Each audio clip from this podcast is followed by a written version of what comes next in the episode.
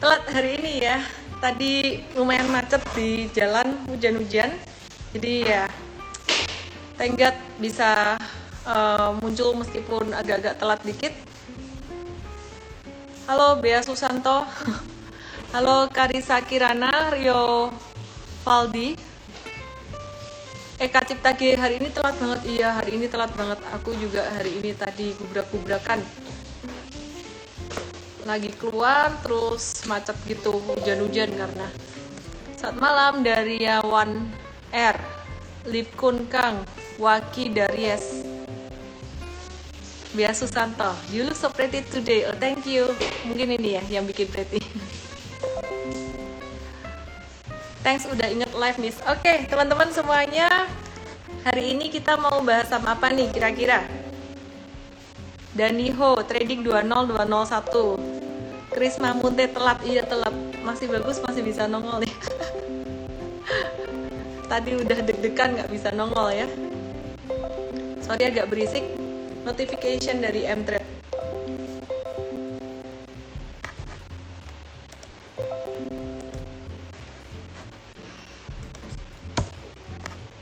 Oke. Daripada belanja 11-11 habisin duit mending belajar di sini. Oke, aku bahas dari IHSG dulu ya, teman-teman ya. Karena tadi aku udah uh, lumayan telat banget, nih aku bahas dari IHSG dulu. Biar teman-teman semuanya dapat gambaran nih market mau ke mana. Lagi sepi sentimen marketnya, nggak terlalu banyak sentimen saham-saham uh, story dari beberapa saham juga ya belum banyak perubahan teman-teman um, cuma nunggu window dressing aja kali ini. Ya IHSG hari ini kembali nguji resisten kuatnya paling kuat sih ya. Jadi level resisten tertinggi sepanjang masanya di angka 6650 6650 uh, sampai sekitar 6700-an dan kalau kita perhatiin teman-teman angka ini merupakan angka yang lumayan sakral, resisten sakral banget ya. Jadi ada kemungkinan akan ada normal correction, normal correctionnya ke angka berapa? Ke 6.600an. Dan itu oke okay aja, normal aja sebelum nanti akan di uh, akan kembali lanjut menguat ya di bulan uh, Desember. November akhir dan Desember rasanya akan lebih cepat. Jadi ini pekan kedua November ini udah naik IHSG selama beberapa hari terakhir. Kemungkinan uh, dalam beberapa hari nanti kalau ada koreksi normal aja seperti yang saya bilang tadi sampai sekitar level 6600 ini didapat dari mana sih? Dari high pada tanggal 1 November. Masa nggak ada suaranya sih? Ada suaranya kali. Oke, tunggu ya. Aku balik dulu kameranya. Aku kasih lihat kalian. Nah, ini perhatiin teman-teman ini di resisten banget ya IHSG-nya ya. Jadi path-nya gimana? Ini gambar panah ini aku gambar dari dua atau tiga hari kemarin, dua atau tiga hari yang lalu. Jadi ketika masih tanggal berapa nih? 9 eh sorry, tanggal 8 November. Ih, notifikasinya banyak. Ya, dari tanggal 8 November aku gambar ini dan e, bener dia naik selama tiga hari terakhir kena resisten Nah ini kemungkinan koreksi ke sini. Supportnya aku naikin. Dapat dari mana nih support dari high di sini nih? Ya, jadi kalau teman-teman yang belajar technical dari uh, seminar technical selama dua pekan terakhir pasti tahu apa itu high and low. Nah ini di sini ada 6.600 uh, supportnya di sini ya teman-teman ya. Wah nanti kalau misalkan benar-benar ketahan di situ naik lagi dia membentuk higher low dan dia membentuk cup with handle which is itu pola yang sangat bagus banget, yang sangat cakep banget gitu. Oke, okay. nah apa aja sih yang ngedorong IHSG naik? Pastinya saham-saham big caps dong ya. Uh, pastinya saham-saham big caps perbankan ya. Sebelum saya bahas saham-saham yang lainnya, termasuk juga saham uh, buka gitu. Ini ada yang bilang Andriku 89 besok IHSG breakout. Ya, amin. Uh, we hope for the we hope for the best but we always prepare for the worst. Ya. Oke. Okay. Nah, ini aku kasih lihat untuk BCA. Aku kasih lihat BCA ya.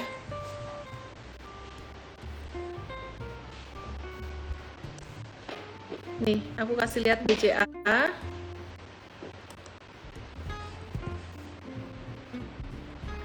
Dia udah breakout dari pola pet, uh, pola flagnya. Jadi ini tiangnya terus kemudian ini flag turunnya. Terus ya ini di sini ya uh, teman-teman dia udah breakout gitu. Nah ini pet ini juga kita gambar uh, dua atau tiga hari kemarin gitu.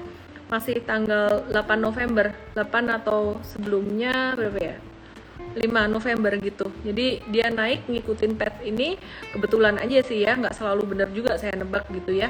Nah terus ini ada kemungkinan dia akan koreksi normal. Hari ini udah keluar merah koreksi normal aja akan ngebentuk higher low untuk kembali lanjut naik. Jadi ya nggak usah nggak um, usah khawatir lah ini normal-normal aja semuanya Nah, hari ini tuh ada beberapa sentimen positif, terutama untuk sektor otomotif. Tapi sebelum aku bahas sektor otomotif, mungkin nanti aku akan bahas sentimen global dulu kali ya.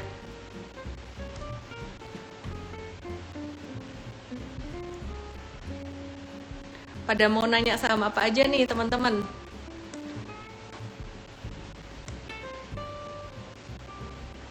Mas Thomas 30 Sido masih potensial naik kah? Sudah naik 20% sejak Oktober. Sido sih buat investasi aja lah Hold aja bagus. Buat investasi jangka panjang. Ini ada yang nanya Nanya bajuku Ini maskotnya M-Trade? Maskotnya M-Trade.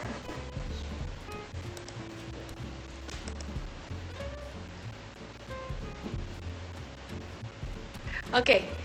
Ya, jadi hari ini ada rilis data inflasi dari China. Beberapa data makro global tuh aku update dulu ya. Uh, inflasinya di angka 1,5 itu lebih tinggi dari dari sebelumnya sebelumnya tuh di angka 0,7 dan ini juga lebih tinggi dari konsensus konsensus atau perkiraan tuh di angka 1,4 persen. Nah eh, China ini meskipun inflasi tapi sebenarnya perekonomian dia tuh agak-agak melambat GDP-nya agak turun kemudian PMI-nya turun. Nah inilah yang sebenarnya yang disebut dengan stagflasi kekhawatiran terjadi stagflasi itu apa sih sebenarnya stagflasi? Stagflasi artinya adalah terjadi inflasi tapi perekonomiannya nggak growing ya perekonomiannya agak melambat. Nah kenapa bisa terjadi inflasi di China meskipun perekonomiannya melambat? Mungkin teman-teman bingung. Harusnya tuh kalau uh, inflasi itu terjadi karena uh, karena gerakan perekonomiannya tuh memanas gitu ya. Nah, salah satu yang menyebabkan inflasi di China ini adalah karena naiknya harga komoditas yaitu coal karena China sendiri merupakan uh, pengguna atau konsumen komoditas terbesar di dunia.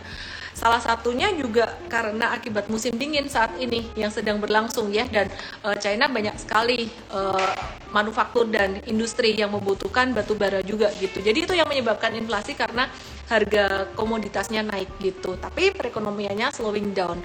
Saya rasa ini cuma sementara aja ya. Jadi pemerintah China mereka juga pintar uh, nanti tahun depan mungkin akan recover dan kalau bicara tentang batu bara, bicara tentang komoditi, ini juga sementara aja teman-teman. Jadi rallynya mungkin sementara aja. Hati-hati nanti kalau udah jelang winternya berakhir, kita harus mulai uh, mulai lihat rotasi sektoral lagi.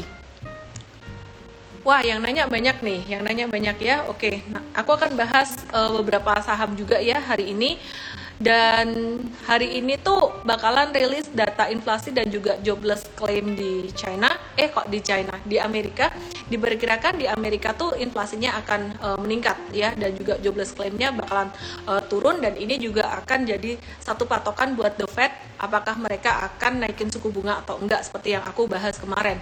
Dari dalam negeri teman-teman ada sentimen positif buat sektor industri semen untuk satu kuartal ke depan ya. Jadi uh, per 1 November sampai dengan 31 Maret 2022 industri semen tuh dapat sentimen positif karena pemerintah menetapkan harga batu bara 90 dolar per per per ton.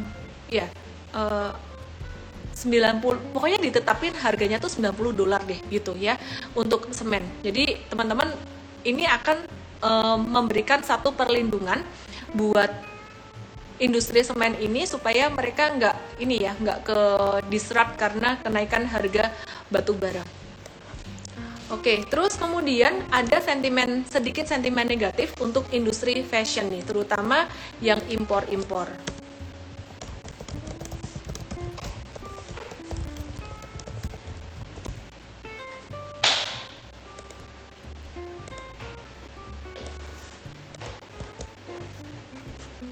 Oke, kalau untuk industri fashion teman-teman, besok jadi beli apa ya? Sabar-sabar teman-teman, sabar ya. Ya, per metric ton, benar Sandi Cipta. Uh -uh. Ya, jadi uh, besok beli apa nanti ya? Nanti kita bahas saham-sahamnya yang menarik apa. Uh, yang jelas ini ada sentimen beberapa sentimen untuk industri uh, beberapa industri ya. Yang tadi untuk semen, sekarang saya mau bahas untuk industri fashion untuk industri fashion dan aksesori ini bakalan ada tambahan tax sih dari pemerintah. Um, tarifnya berkisar 17 ribuan sampai 63 ribuan buat semua pakaian impor dari semua negara kecuali headwear kayak bandu-bandu gini dan juga neckwear. Kalung-kalung gini ini nggak kena nggak kena uh, pajak yang baru ini duty tax ya. Jadi efeknya ke mana? Efeknya lebih ke kalau emiten tuh ke MAPI Mitra Adi Perkasa. Cuman eh, nggak uh, bakalan terlalu berdampak juga karena segmen marketnya Mitra Adi Perkasa ini di middle up. Jadi nggak terlalu price sensitif. Kalau misalkan ada perubahan harga dikit-dikit pun. Jadi nggak nggak nggak usah terlalu khawatir teman-teman nah terus kalau uh, Indonesia sendiri sama Morgan Stanley ini diprediksi bakalan tahun depan ekonominya akan lebih bagus akan lebih bullish. Uh, 2022 diprediksi akan tumbuh 5,5 persen. Sekarang ini tahun ini tuh diperkirakan tumbuh 3,6 persen aja gitu. Ya, jadi Kenapa sih bisa diperkirakan tumbuh? Itu yang pertama karena pemulihan perekonomian after COVID-19, terus kemudian yang kedua juga uh, inflasi karena kenaikan harga komoditas, kemudian yang ketiga Indonesia ini punya uh, sumber daya alam yang sangat sangat bagus sekali uh, dalam rangka menyokong atau mensupport green energy ya EV battery battery gitu. Terus kemudian ada penerapan undang-undang uh, omnibus law juga yang sempat terlupakan yang sempat kita lupakan sentimen ini dalam selang waktu setahun ini. Oke, sekarang kita mau bahas eh, saham-saham uh, ya. Kita mulai mau bahas saham-saham. Duduk sini aja. Duduk sini aja. ada banyak bug. ada banyak bugs. Jadi ceritanya kita lagi di suatu tempat yang dingin. Nggak ada aircon tapi dingin dan ada banyak bugs. Oke. okay um, aku mau bahas tentang BSKT. Kemarin kita habis nge-live bareng BSKT, ada beberapa sentimen positif. Terus kita mau bahas juga bahwa BSKT ini bakalan ada right issue uh, come date-nya tanggal 26 November 2021. Jadi ada upside, ada downside, teman-teman. Sebenarnya uh, right issue ini tujuannya untuk apa? Tujuannya uh, sebagian besar dana right issue akan digunakan untuk modal kerja ya jadi memang uh, bagus ke depannya lebih bagus dia pasti dapat permodalan juga dari pemerintah gitu Nah, tapi biasanya, biasanya nih ya, jelang right issue itu harga saham akan agak-agak terkoreksi dikit. Bahkan BRI pun kemarin waktu right issue tuh harga sahamnya juga agak koreksi gitu. Apalagi sekarang uh, harga right issue-nya tuh di angka sekitaran 487 Sedangkan harga WSKT saat ini WSKT tadi tutup di berapa teman-teman? Sekitaran di angka berapa teman-teman WSKT? Ayo ditebak 925 ya di 925 WSKT-nya. Jadi agak jauh dari harga sekarang gitu. Nah, secara teknikal WSKT memang lagi berada di area support ya, sekitaran 900 uh, angka 900-an itu memang di area support. Jadi teman-teman kalau misalkan ada trading saham WSKT ini ya uh, mungkin swing trading dulu aja gitu ya. Jadi nanti kalau pas deket-deket right issue kita akan wait and see lagi, kita akan uh, lihat lagi situasinya gimana secara teknikalnya gitu. Nah masalah red issue ditebus atau enggak tuh sebenarnya tergantung view-nya teman-teman tuh pengen buat investasi jangka panjang atau untuk trading buat saham tersebut. Contohnya kalau BRI kemarin uh, view-nya lebih pada investasi jangka panjang maka teman-teman bolehlah kalau misalkan mau uh, mau tebus uh, saham itu buat red saham-saham saham dari red issue-nya gitu. Tapi kalau misalkan teman-teman view-nya cuma buat trading aja ya terserah mau tebus atau enggak. Tapi kayaknya kalau trading kita mesti combine dengan technical lagi. Maka dari itu tadi saya bilang jelang right issue kita akan lihat lagi untuk technicalnya. Karena kalau saya personally WSKT ini uh, buat trading aja. Nanti kalau misalkan jelang right issue technicalnya masih oke okay, ya kita bolehlah tebus. Tapi kalau misalkan enggak ya enggak perlu gitu. Lagi ditawang mau ya miss? Enggak. Rasio red issue-nya berapa untuk WSKT let me check ya dia rasio red issue-nya uh, untuk yang baru itu 180971 dibandingkan dengan 100 ribu 180 ribuan 971 dibandingkan dengan 100 ribu itu rasio new banding old gitu oke okay. Jadi come date-nya 26 November ex date-nya 29 November jadi dekat-dekat tanggal itu kalau yang trading kita akan review ulang Oke, hari ini ada yang penasaran nggak sama Bukalapak? Kalian lihat sesuatu nggak di saham Bukalapak hari ini?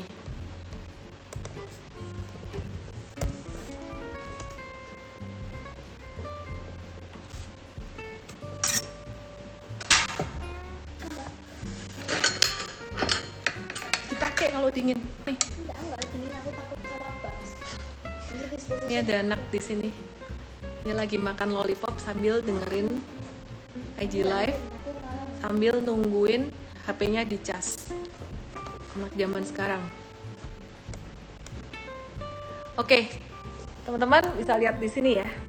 Ini lihat buka lapak ada apa nih patternnya. Ini ada yang makan lollipop di sini nih jadi panjang nih lo gap gap hai kepalanya jadi panjang-panjang gitu dia Iya, dan di HP aneh ya. Kenapa dengan saham Bukalapak? Patternnya akumulasi guys.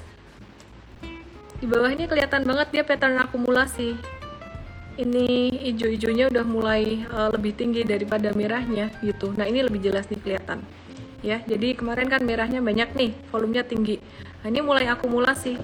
Cuman kalau bicara tentang saham Bukalapak sendiri ya, e, kalau misalkan naik nih lebih cenderung untuk kurangin posisi sih. Misal mau beli di sini boleh nggak? Yang belum punya posisi mau beli boleh, tapi kalau yang udah punya posisi dan portfolionya udah terlalu berat, terlalu berat untuk saham Bukalapak, maksudnya udah terlalu banyak, ya jangan nambah lagi.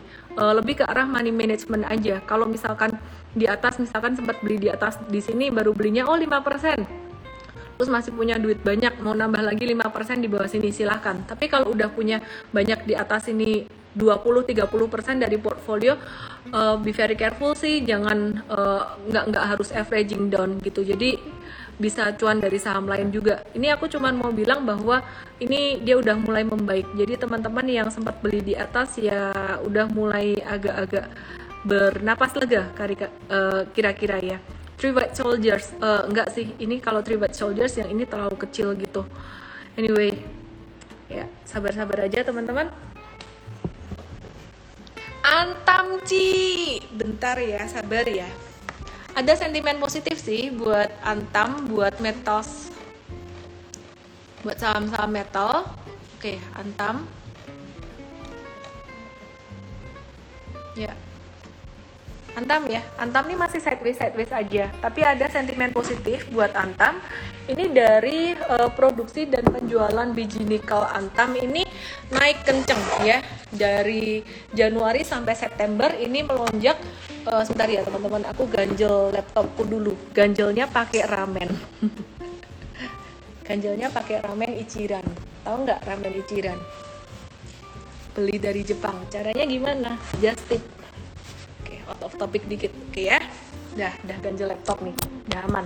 Ya jadi uh, Antam sendiri ini ada sentimen positif penjualan biji nikelnya dia itu naik kencang dari Januari sampai September e, melonjaknya tuh nggak kira-kira sekitaran 190 persen ya.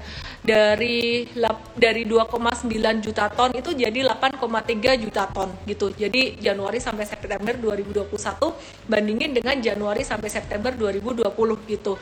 Nah sedangkan penjualan biji nikelnya naik hampir lima kali lipat uh, dari 1,2 juta ton jadi 5,76 juta ton pada periode yang sama di tahun 2020 kemarin gitu. Nah, um, selain Antam sih Inco juga ada sentimen positif ya. Jadi kalau Inco sendiri sentimen positifnya apa? Produksi nikelnya di tahun 2022 ini uh, masih akan tetap berada di kisaran 65.000 ton. Uh, belum ada tambahan produksi gitu. Suplainya sih tetap gitu, tapi demandnya meningkat gitu ya. Jadi demandnya uh, bakalan naik kencang karena di tahun 2022 ini nanti uh, pastinya pemulihan perekonomian pasca Covid akan lebih kencang dan juga permintaan dari global untuk pembuatan elektrik, uh, baterai electric vehicle ya jadi dua ini memang sentimennya cukup bagus untuk tahun 2022 dan chartnya gimana secara analisis teknikal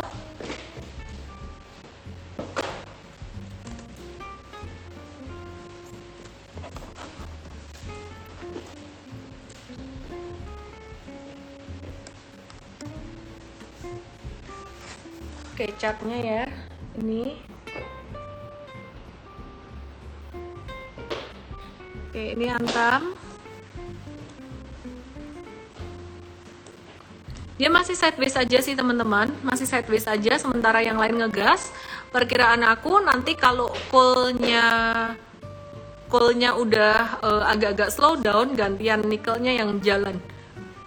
Nah ini uh, kita masih nungguin Antam di 2240 masih support kuatnya yang kesentuh selama beberapa kali. Ini kuat banget 2240. Nih dari Maret 2021. Jadi masih sideways di sini-sini aja.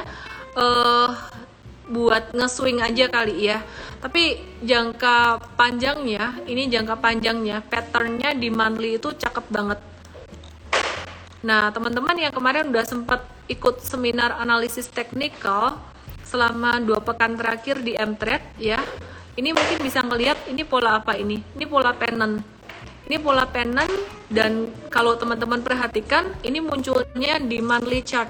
Jadi kalau misalkan dia breakout pennantnya, saya rasa Antam ini bakalan bisa uh, naik untuk jangka panjang tuh lumayan banget gitu. Jadi ini konsolidasinya cukup bagus.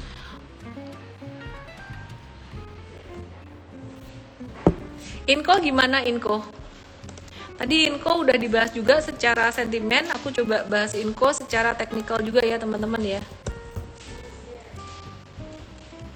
Itu lebih ke penan sih, kalau benderanya segitiga.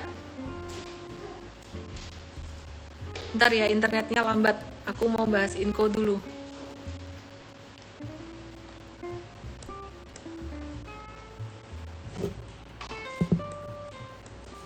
Inko mirip sama kayak Antam.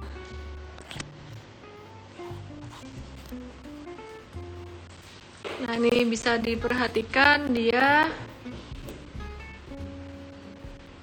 supportnya naik ya. Jadi kalau Inko teman-teman kalau misalkan mau nungguin sekitaran area 4620-an. Di area 4620 ini. Terus dia ada ngebentuk triangle gitu. Pattern jangka panjangnya mirip kayak Antam, sorry salah gambar. Pattern jangka panjangnya mirip kayak antam sedangkan untuk jangka pendeknya dia konsolidasi gini. Nah ini dia ngebentuk uh, symmetrical triangle. Kayak gini ya. Konsolidasi nih jadi ya wait and see dulu deh teman-teman untuk jangka pendek. Tapi kalau untuk jangka panjangnya saya rasa ini cukup bagus. Jadi nanti gantian. Nunggu callnya udah mulai slow down uh, inkonya dan antamnya bisa lebih cepat geraknya. Oke. okay.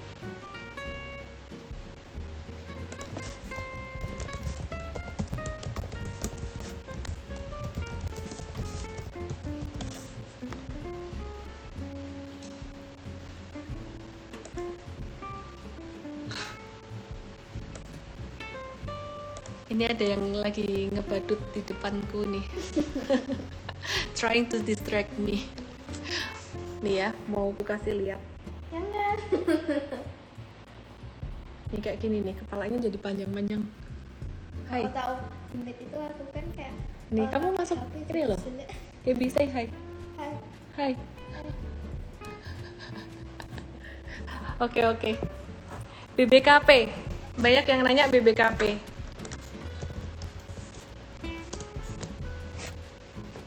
BBKP breakdown ya? BBKP breakdown dia tuh mau right issue kayaknya.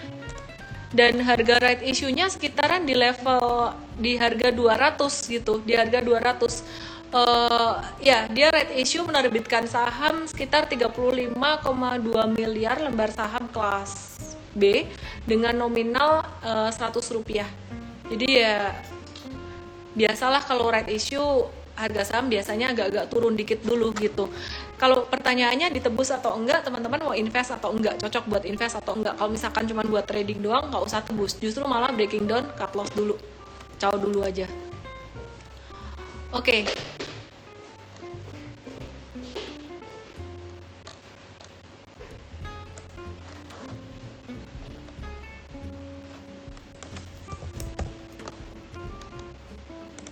Oke, ini ada update dari Excel juga ya. Excel ini menarik banget, teknikalnya menarik, eh, fundamentalnya juga menarik. Jadi pendapatannya Excel ini dia naik eh, pada kuartal 3 2021 itu naik sekitar 1,5% QOQ dan 3,8% eh, year on year gitu. Terus EBITDA-nya dia juga naik tipis sih. Cuman kalau lihat dari teknikalnya teman-teman, kita lihat teknikalnya ya, XCL ya. Aku buka teknikalnya.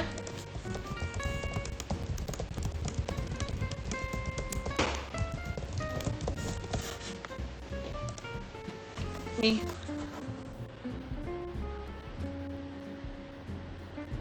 ini Excel. Nah, kemarin beberapa hari yang lalu kita coba untuk bikin path-nya. Ini uh, trend line yang lama, terus ini digambar trend line yang baru. Terus ini kita coba untuk bikin path-nya. Jadi dia akan berpotensi untuk mengalami normal correction ke sini ya, terus kemudian naik lagi kayak gini. Disclaimer on juga ya teman-teman ya, nggak 100% uh, pasti, tapi kalau ngelihat trennya ini masih cukup bagus. Dan kalau kita gambar satu garis channel di sini, Nah ini lumayan uh, lumayan nurut juga dengan garis trend dan garis channelnya gitu. You killed a bug? You scared? Ada yang lagi cari perhatian. ASI dong, oke. Okay. ASI ya, aku bahas Astra International.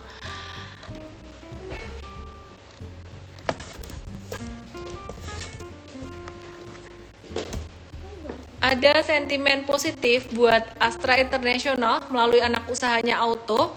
Uh, simpel aja sih sebenarnya ini sentimennya datang dari kebijakan dari Pemprov DKI Jakarta uh, bakalan ada kewajiban untuk uji emisi buat kendaraan berusia di atas 3 tahun. Jadi untuk memastikan apakah ini masih layak dipakai atau enggak sih bakalan menyebabkan polusi udara atau enggak sih nah hubungannya apa uh, salah satu tempat untuk uji emisi ini adalah bengkel-bengkel milik Auto. Auto ini anak usahanya si ini Astra International. Nah artinya bakalan ada potensi pendapatan tambahan dari aktivitas uji emisi ini di Auto ya. Apalagi periode aktif uji emisi ini cuma berlaku satu tahun. Artinya bisa jadi potensi pendapatan berulang untuk Auto ya. Nah, jadi ini bagus banget untuk auto. Dan hari ini tadi juga kalau kita perhatiin uh, Astra International kemarin siapa yang galau ya sama ASVI hari ini dia udah naik dan naiknya bagus teman-teman. Ini aku kasih lihat chartnya ya. Aku coba gambar. Oke. Dia breakout Nah, sempat kayak gini. Dibilang flag bisa nggak sih? Kurang sih sebenarnya kurang tepat uh, kalau dibilang flag. Cuman ya anyway, um, dia didahuluin dengan uptrend dan kemudian dia breakout di sini. Kemungkinan dalam jangka pendek bisa sampai di sini. Pertanyaannya kalau misalkan hold lebih dari 6350 boleh nggak kalau ngeholdnya sampai jangka menengah sampai beberapa bulan ke depan gitu?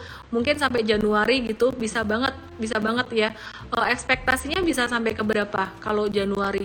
E, mungkin mungkin ya sebelum Desember disclaimer juga ini bisa sampai 6.800 ya karena ini breakoutnya juga bagus breakoutnya disertai dengan volume uh, sentimennya juga cukup oke okay untuk Astra International.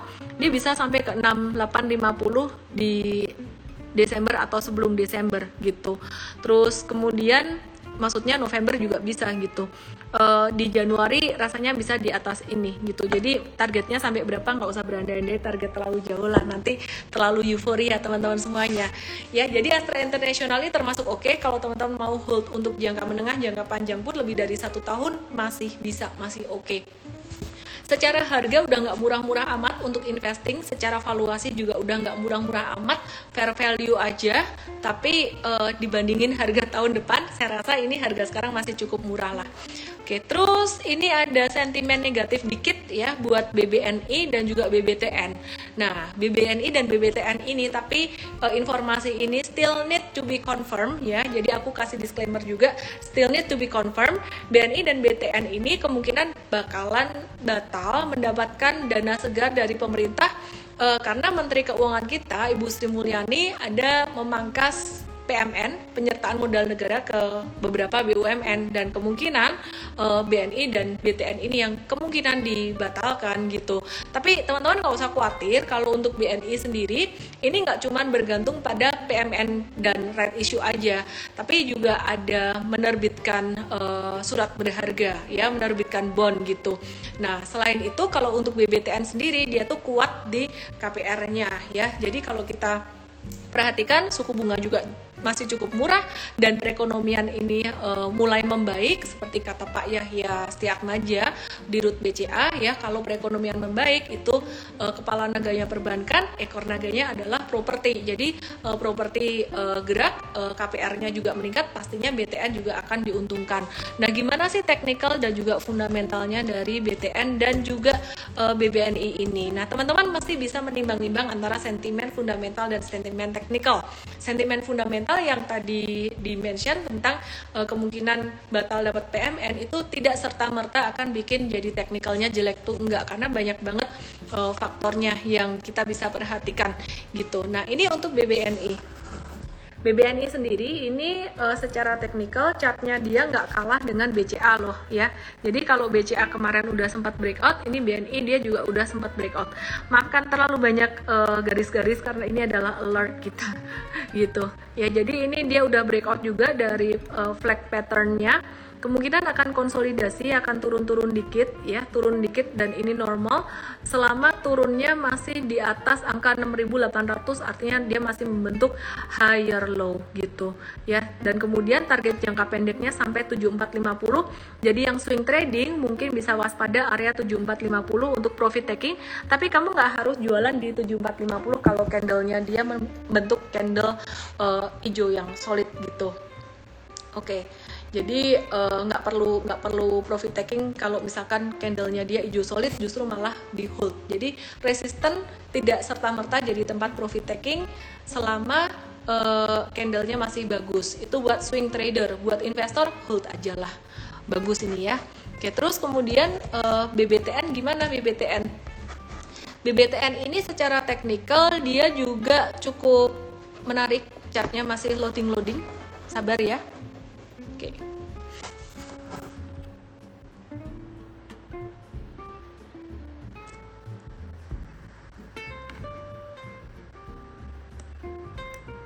ini dia juga uptrend terus konsolidasi dia masih ketahan terus sama MA 20 nya uh, sabar-sabar aja sih yang punya BBTN buat jangka menengah ini masih oke okay. selama nggak ada breakdown ya ini masih ketahan MA ini masih selama masih di atas 1720 tuh masih oke okay. ya jadi hold aja dulu buat yang fokusnya jangka menengah dan sabar-sabar aja. Saya sendiri juga ngobrol dengan tim di market nih apa yang ditunggu, semua sentimennya tapering, uh, eh, GDP semua juga udah keluar semua nggak um, jalan-jalan gitu ya. Tapi uh, secara statistik sih di bulan Desember sebagian secara secara probability itu kemungkinan besarnya naik gitu. Sekitar 90 sampai bahkan hampir 100% dalam 10 sampai 15 tahun terakhir tuh market selalu ditutup positif di akhir tahun. Dan bahkan kadang-kadang bisa lanjut sampai Januari eh, jadi Januari effect deh. Terus ini ada yang nanya BRIS gimana? BRIS bahas USKTC udah dibahas tadi Rona Ronaudi dan kemarin juga udah bahas WSKT banyak ya. Ini aku mau bahas BRIS karena ada yang nanya BRIS BRIS masih sideways aja nggak usah nangis. Tadi yang bilang nangis BRIS eh masih sideways sideways aja dia masih aman selama di atas 2040 jadi kalau kamu punya BRIS angka-angka deket 2040 ini sebenarnya merupakan angka terbaik kalau kamu mau kumpulin dikit-dikit dan kalau kamu mau sabar. Karena aku ngelihat sebenarnya di BRIS ini membentuk pola akumulasi akumulasinya polanya cakep banget dan resistennya jangka pendek di area 2260 kemungkinan akan tercapai di bulan November akhir. Ini juga itu disclaimer on juga teman-teman. Jadi aku membaca candle kira-kira ngitung berapa candle sih kalau uh, pattern terbentuk pattern ini atau itu sampai ke angka tersebut bisa jadi maju atau mundur dikit gitu. Ya jadi kalau BRIS angka sakralnya tuh di 2040 di bawah itu cut loss uh, di atas 2260 itu breakout jadi kalau sampai dia candlenya nembus 2260 naiknya kencang volumenya tinggi hold keras oke okay? Oke, aku mau review hari ini M-Trade ngapain aja. Ya, berantakan ya. Ha, biarlah. Oke, jadi ini M-Trade hari ini tadi thanks to our team dan uh, our team coach dan tim uh, produk kita juga yang udah bikin semua ini uh, semua kerja tim ya. Jadi hari ini ada profit taking MDKA 3 sampai 6%. Saran saya sih kalau beli jangan ngelebihin harga maksimalnya uh, M-Trade supaya kinerjanya bisa paling nggak mirip-mirip lah. Terus Saratoga ini dijual untuk swing trading tapi jangka menengahnya masih hold. MDKA juga masih hold buat jangka menengah. Terus kemudian Adi Karya ini jangka pendek ini juga kejual. Kenapa? Karena memang marketnya sideways jadi profit takingnya kecil-kecil gitu. Terus ini ada profit taking uh, SMRA jangka menengah masih di hold sedangkan jangka pendeknya ini uh, tadi taking profit kecil juga ya karena kenapa kecil-kecil sih karena uh, masih sideways marketnya kita antisipasi jadi profit taking dulu gitu. Terus uh, ini yang agak lumayan agak lumayan ini IMJS terus sama apa lagi ya? ICBP TINS Adaro ya Agro uh, Arto terus ini baca kena cut loss gitu. Anyway ya maafkan kalau profitnya kecil-kecil buat uh, swing tradingnya karena memang marketnya baru begini nggak bisa dipaksa kenceng juga. Tapi jangka menengahnya lumayan.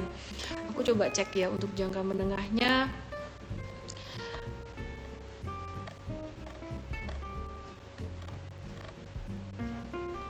Ya, contohnya kayak Kalbe Pharma ini uh, cuannya sekitaran 16 sampai 18 persen, Esos sekitaran eh SMRA 13 sampai 15 persen.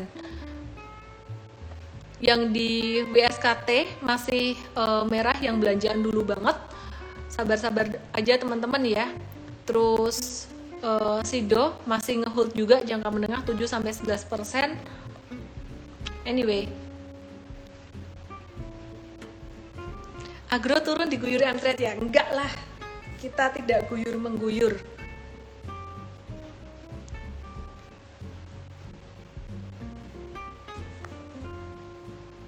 Pada penasaran sama agro nih kayaknya oke aku cekin agro ya.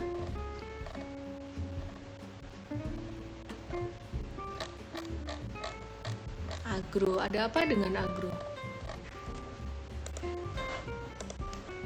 Hari ini jadi banyak bahas perbankan ya. Agro sideways sideways aja, nggak ada yang guyur juga. Patternnya inverse head and shoulders, tapi kayaknya bakalan failed ini. Kita lihat besok deh gimana. Jadi belum berhasil breakout tanggal 9 November kemarin dia berusaha breakout kayak gini di gambarnya. Nah, nah dia gagal breakout. Aku jadi teringat MPPA patternnya mirip terus dia gagal breakout gitu ya kita lihat aja lah wait and see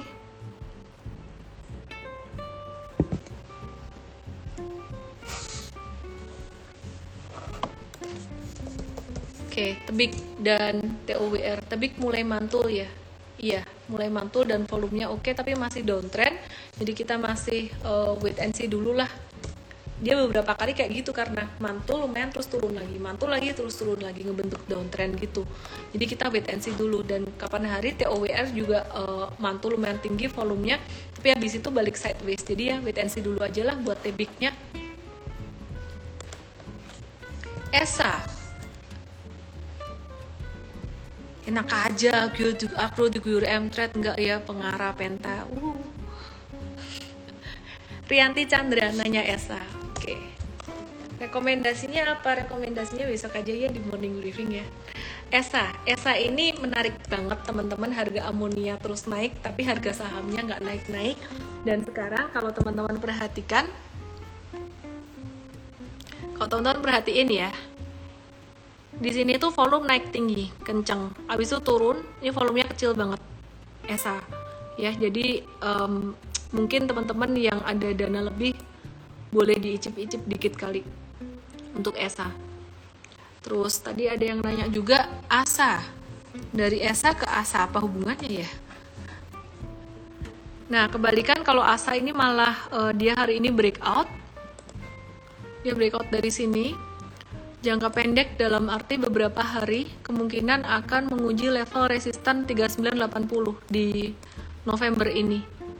Jadi masih sideways, sidewaysnya tapi cukup bagus hari ini ya. Uh, ini bukan double bottom sih, tapi mirip aja kalau double bottom seharusnya ini low-nya di bawah sini. Tapi uh, ya cukup oke okay lah bisa buat swing trading.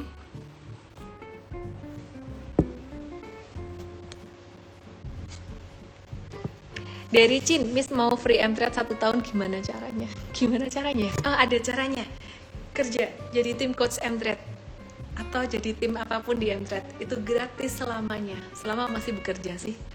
Oke, okay uh, eh, WSKT gimana ya? Bakalan red issue kan? Udah aku bahas tadi WSKT which is kemarin tuh banyak sentimen positifnya yang dibahas langsung oleh dirut WSKT yang menurut aku tuh cara membawakannya beliau tuh sangat uh, sangat ini ya sangat jujur ya. Jadi jujur dalam arti otentik gitu. Uh, ada ada suntikan yang sakit bisa jadi agak-agak seger dikit gitu istilah beliau.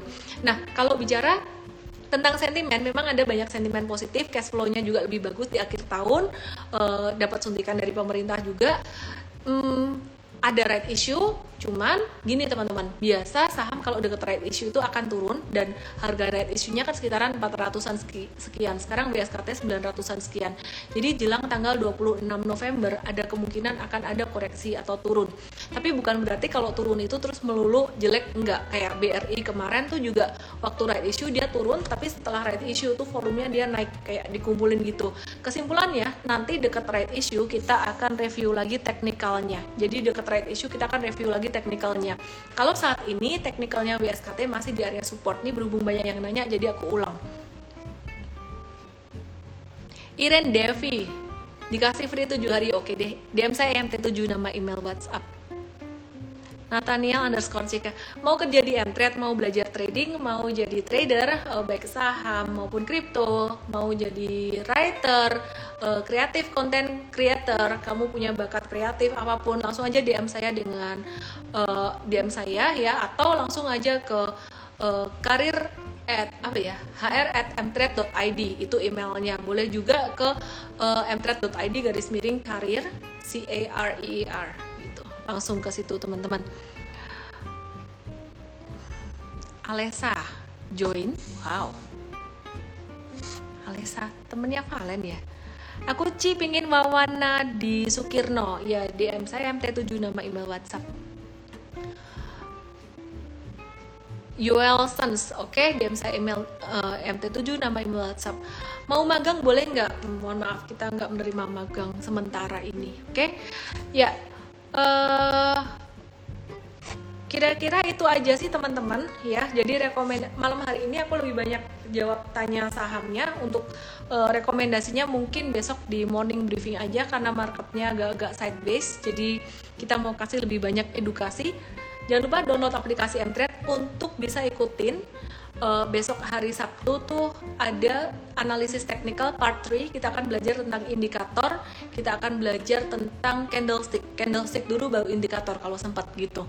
Dan kemudian uh, teman-teman bisa dapetin konten-konten uh, market update terbaru tiap hari. Konten gratisnya makin banyak. Download aplikasi Mtrade sekarang. Semoga bisa ngebantu teman-teman semuanya. Kok nggak bahas BBKP udah aku bahas tadi BBKP BBKP yang BBKP yang uh, trading cut loss dulu ya cut loss dulu dia udah breakdown gitu dia mau right issue tunggu dulu deh nanti abis right issue gimana Thank you Miss feelingku besok ijo royo-royo. Justru feelingku malah bisa koreksi normal. Kenapa? Karena IHSG-nya udah kena resisten dan ini beberapa saham uh, blue chip tuh udah naik lumayan selama beberapa hari ini.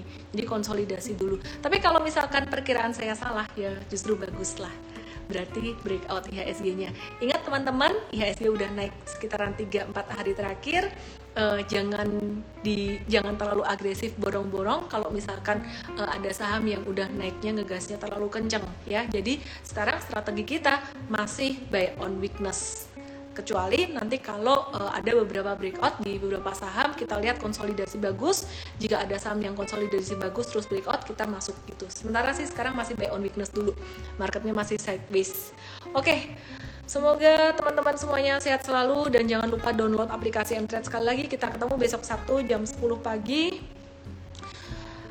Um, Susian Ho, thank you tim Mtrade hari ini crypto kelasnya bagus banget, banyak info beritanya cie. Thank you ya buat tim Coach Mtrade semuanya semangatnya luar biasa. Saya Ellen May, semoga bermanfaat semua yang kita bagiin. Salam profit dan kredit to our team juga buat materi uh, IG Live hari ini. Dadah, sehat-sehat selalu.